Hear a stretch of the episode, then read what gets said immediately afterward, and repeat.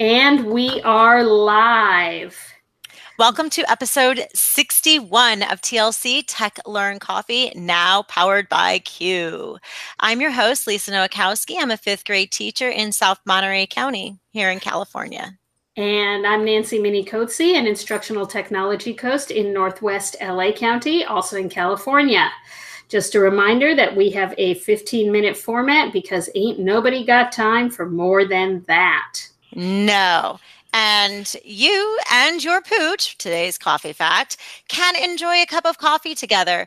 Okay, it's not really coffee as that's the, you know, harmful to our man's best friend. However, instead it's more of a tea with herbs such as dandelion roots, chicory, and carrots and things like that.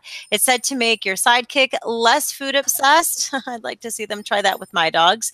And still not sure you want to try it? No problem Keep sharing the carrots and the apple slices with your poochies. They'll be loving it. All right. Well, we'll have to give that a try.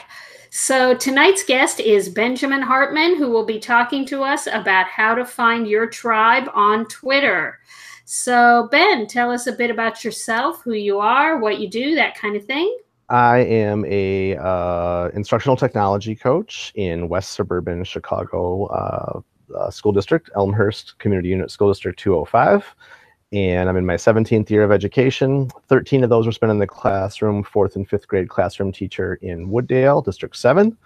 Um, all of this is right around O'Hare Airport. Um, married, proud dad of a sixth grader and third grader. And as an instructional coach, um, I look to help with instructional design, implementing technology, and helping teachers try new ideas. It sounds great. So tonight we're talking about using Twitter to find your tribe. And I know that Lisa and I are big Twitter users, but what do you mean when you say your tribe? So, tribe for me, in a very 21st century um, definition, I hope, is to find that group of like minded people or people who that, uh, you click with and, and who you connect with on hopefully more than just a professional level, but based around similar interests. I think so often with social media, um, we find in not just the ed sphere, but outside of that, that um, sometimes people are very disagreeable.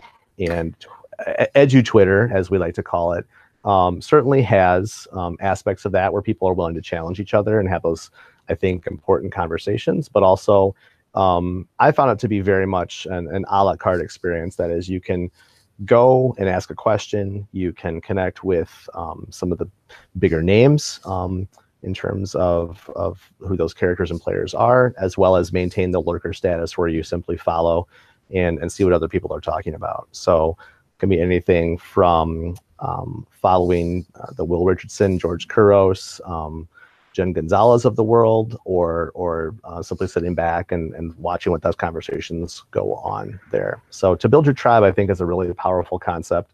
Um, you know, teaching has changed so much, I think, since all of us have started. Um, but it, it, can be a very insular profession and, and one where the door closes, it's you and students. Um, even if you have the most collaborative of teammates, I think Twitter offers another channel, another opportunity to go and see what others are doing, share what you're doing yourself, and, and get some honest feedback on what that what that looks like. I, I think that's great. So why Twitter and not other forms of social media? Um, Twitter for me took off um, around um, an ed camp that I was at, and and that media um, piece seemed to be one that was a, a, place where teachers could be themselves. And so, um, in the earliest days of it, I think I've been on for seven years now. Um, my experience with it was one where I could filter out those um, in, in, trainings I've done. We, we sometimes called it the Justin Bieber effect. I'm sure there's other other characters or people who would take that that place now, but um, sometimes the question was raised why why would i go there? Twitter's only this and this and this. And i think twitter is very much um, a powerful tool for whoever wants to use it. And so um, if you watch your late local news the weatherman has a twitter the sportscaster has a twitter.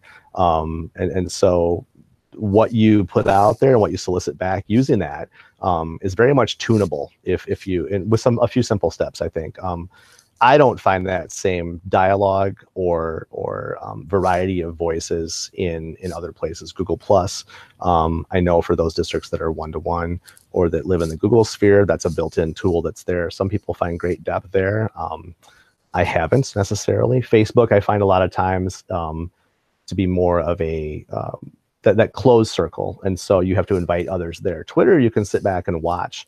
Um, and so very much like that TV on in the back of the restaurant or, or, um, you know, noises going on at home, you might simply have the TV, you know, just, just muted. You can sit and back and watch those things. And then when you see the on ramp or the access point where you want to ask more of a question um, or put yourself out there, I think that's a great, a great way to look at, at Twitter that way. Um, you know, there's in, Instagram as well is another popular one where a lot of districts um, like to put out that picture first, right?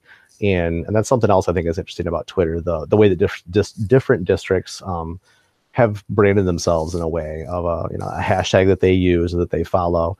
Um, Twitter, well tuned. It's it's the only the channels you want, the conversations that you um, want to peek in, in on and see, and and follow those people that you want to follow. So that's that's why I'm have stayed there as long as I have. I like to try a lot of different ones, but that, that's the one that's really stuck with me.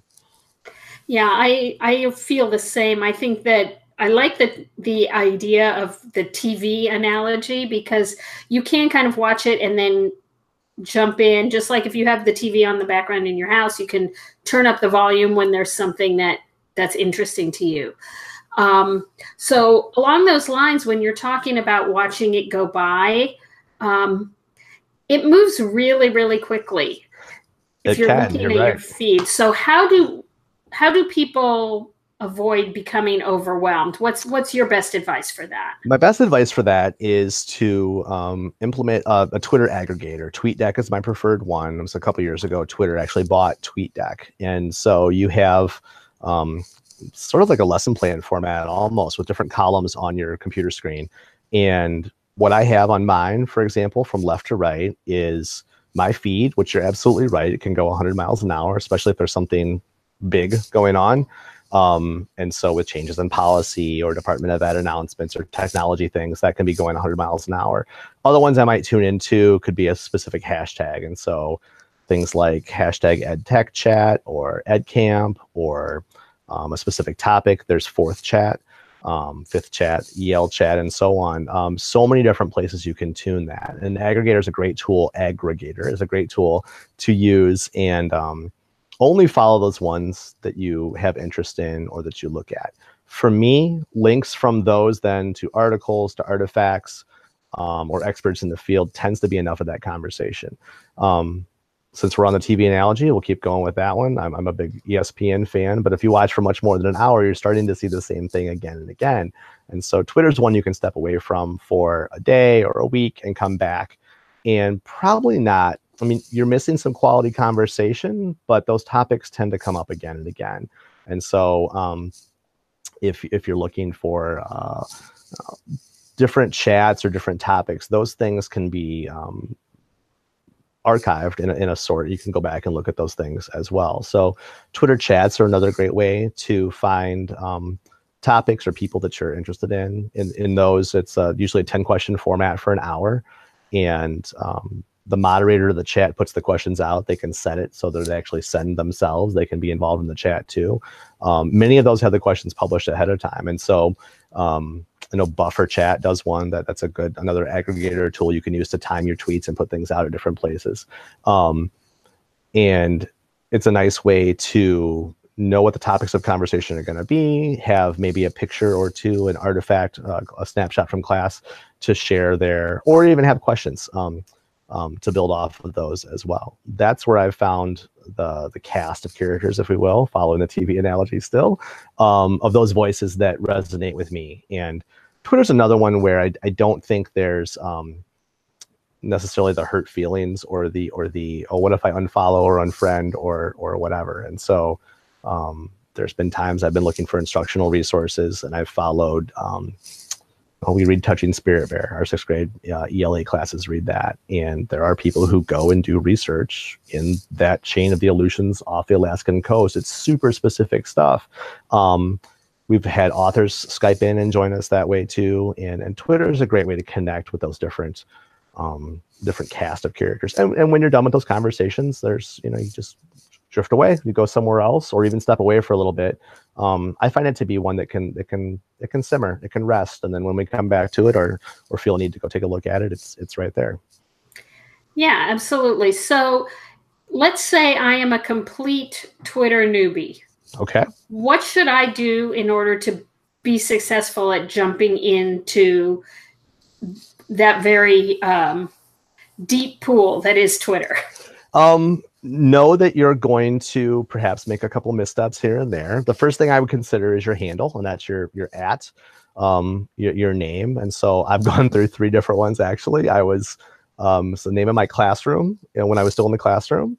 And then uh, I was a tech coach for a while. So I was tech coach Ben, convinced that was the end all be all. That's the only thing. And now I'm the Ben Hartman, which sounds a little ostentatious, but there's a lot of Ben Hartmans out there.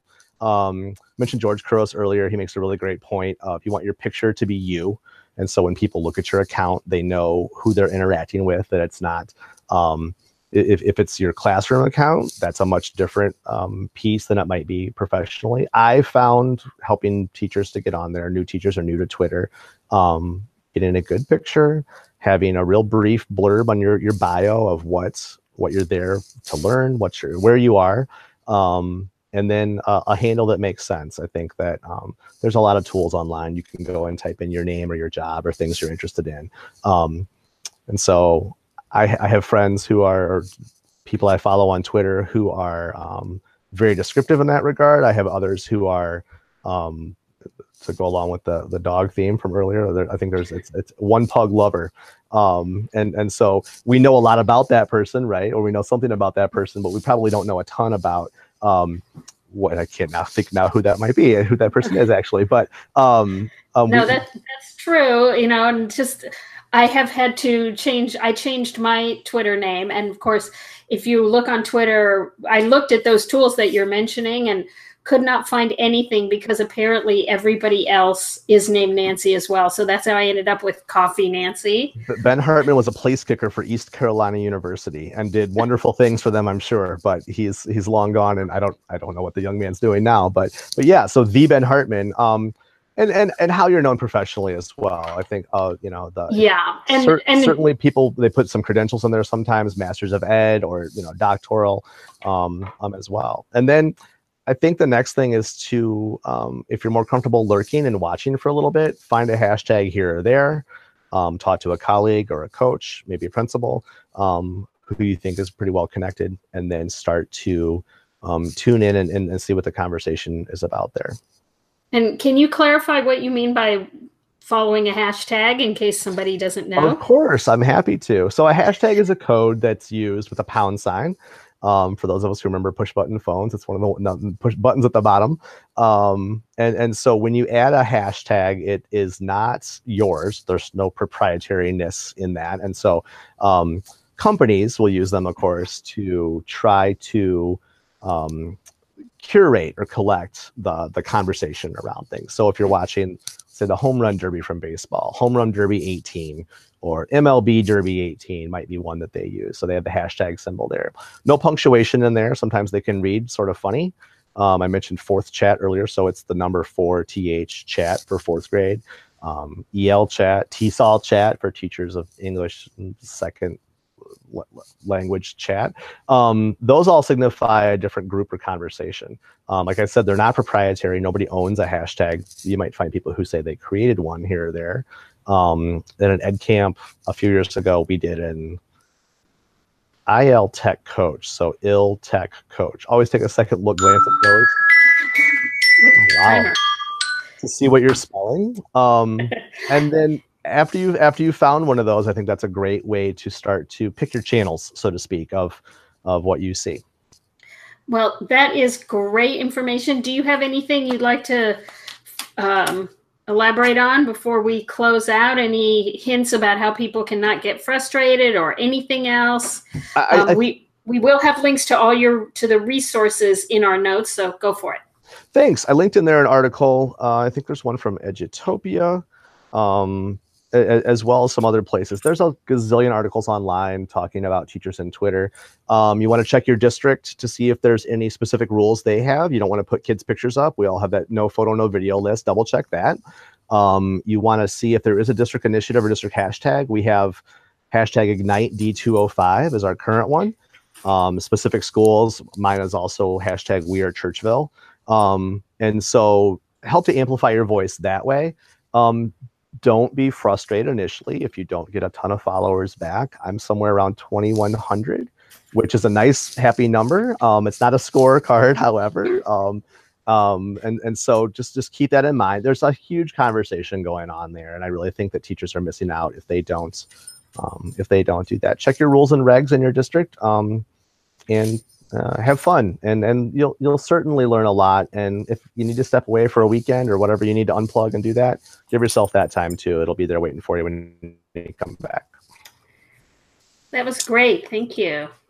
Yes, thank you. And thank you for all our listeners. Um, so if you enjoyed the show, and of course you did, please leave us a comment to let us know. Um, tonight's comment question is what is your best advice for getting started on Twitter? Or if you're not on Twitter quite yet, what's holding you back? Get started. And join us on Monday, October 1st, when our guest will be. What? Uh, my dog, um, my dog. Hi, she muted me. Um, she had to come up and join me. Um, but our guest will be some somebody completely fabulous, um, possibly talking about Project Lit Detroit. So I'm really excited about that. Well, I can't wait to see who it is.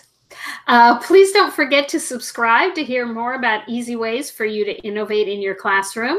If you like the show, please rate and leave us a review on iTunes so people can find us. Remember, we are always looking for guests to share the great things they're doing in their classrooms. So if you know someone who fits the bill, or if you'd like to be a guest yourself, please visit tlc.ninja and complete the contact form to let us know. Thanks so much.